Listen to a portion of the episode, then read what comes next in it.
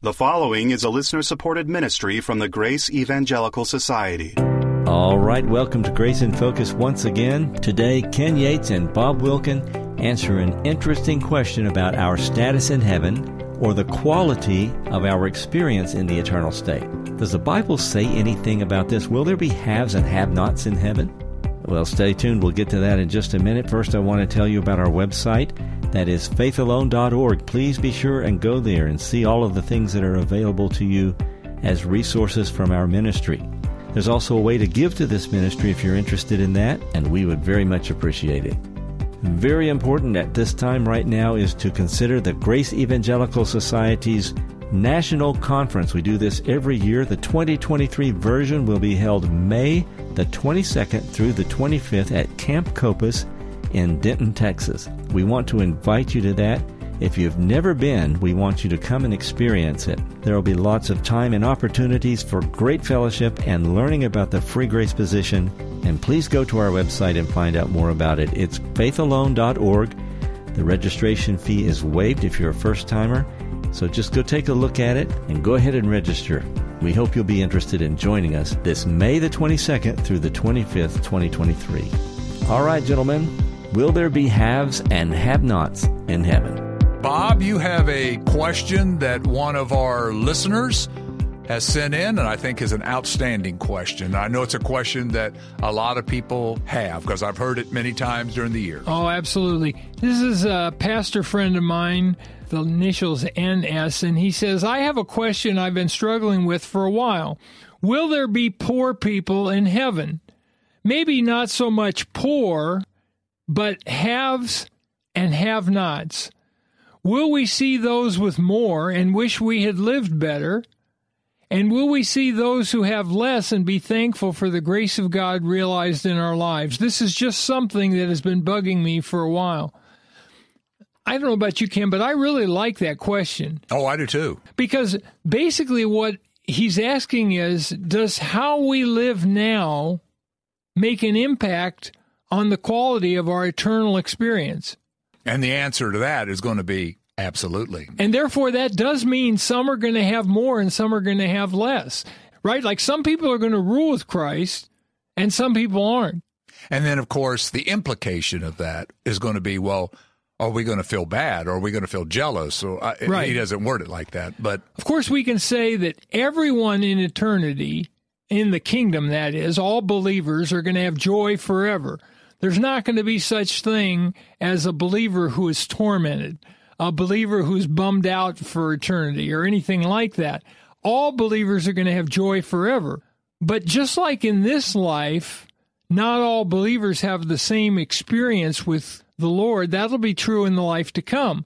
and people when they talk about this about the haves and have nots and aren't there going to be jealousy I, and and i know that all illustrations fall short but one that helps me is some may know that i was in the military and i was in the military a long time and there were lots of people who outranked me even when i retired i still there were people who outranked me Yeah, because lieutenant colonel is below colonel, And which is below general one, two, three, four. Right. And then I knew people who had certain awards, certain medals that I did not have, and they were honored as a result of the medals that they had that I didn't have. But I can honestly say that even in my flesh, even with my sinful nature, I didn't walk around saying, "Oh man, you know, woe is me." You know, I just hate. No, I loved being in the military. I thought it was a privilege. I enjoyed it. I thought I was to use the word blessed. Yep. And I didn't look around and say, "Oh, wait a second, look at that colonel over there. You know, he he's got his own parking place. He, he gets more money than I do." I don't ever remember thinking that. So certainly in the kingdom, when and by the way, in the military, when I looked at those people, I said, well, they deserve those privileges. Right. I mean, they've been in longer than me. They've worked harder or whatever. Or if they did some heroic thing in battle and they got this medal that I didn't get because I didn't do that heroic thing in battle, I didn't begrudge them for it. And so certainly in the kingdom of God, when we're at the judgment seat of Christ, and the king who never makes mistakes, never misjudges, says, This is what is deserved. and I don't have a sin nature, of course I'm going to say, well, absolutely. And you'll be happy for that exactly. Right. And you won't be jealous. No, I won't be jealous. Because I'll, jealousy would be sin. Right, right. And I won't have a, I won't be able to sin. Right. Right. Now, let me go on the other side of it though. Might there be the feeling he talks about that you go, I wish I had been, let's say I, I'm not one of those chosen to rule with Christ because I don't endure to the end. Remember, Paul said, sure. "If we endure, we will reign with him." Right. Second Timothy two twelve. If, if we deny him, he will deny us. That is, deny us the privilege of of reigning. If I'm not one of those chosen to rule, might I not think I wish I had been faithful? Well, I certainly think that at the judgment seat of Christ we will. I mean, I remember I talked to Zane Hodges about this, and he thought that we were naive to think that there will only be positive experiences in the eternal kingdom because he thought if there were only positive feelings, then you wouldn't have the range of feelings that God wants us to have. Like he thought that let's say we had to wait in a line in the kingdom. Let's say, like Frank Carmichael wrote a book called The Mega Reunion. He's right. got people coming in from all over outer space to come to Jerusalem for this feast day and they're having to wait as the spaceships are unloading people as they dock, and he has them kind of anxious. Well, Zane didn't think that was something that would be impossible in a glorified body. We could experience some level of I'm slightly frustrated here. Mm-hmm. I'm slightly anxious. I'd like this to move faster, but without sin, without right. cussing, without hitting anybody, without an outburst of wrath. In the same way, he thought we might experience regret that would last forever.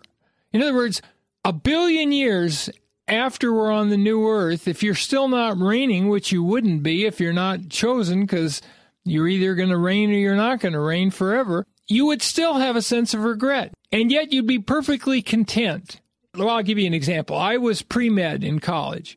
I actually had, if I remember right, six interviews and I didn't get accepted to medical school, and thank God I didn't because my whole life would have been a different direction, and I don't believe it would have been as full as this direction. If I had gotten in to medical school, my life would have been different. I would have had more money, I would have had more prestige and other things. But I don't at all begrudge people who are doctors. In fact, I'm happy for them. And I don't begrudge them the money they make. I don't begrudge them the honor they receive, you know, all those things.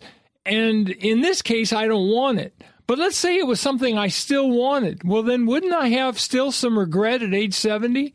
Now, like I say, the example breaks down because I don't really regret I didn't become a doctor, but it seems to me that every believer in the eternal kingdom will want to serve Christ as fully as possible.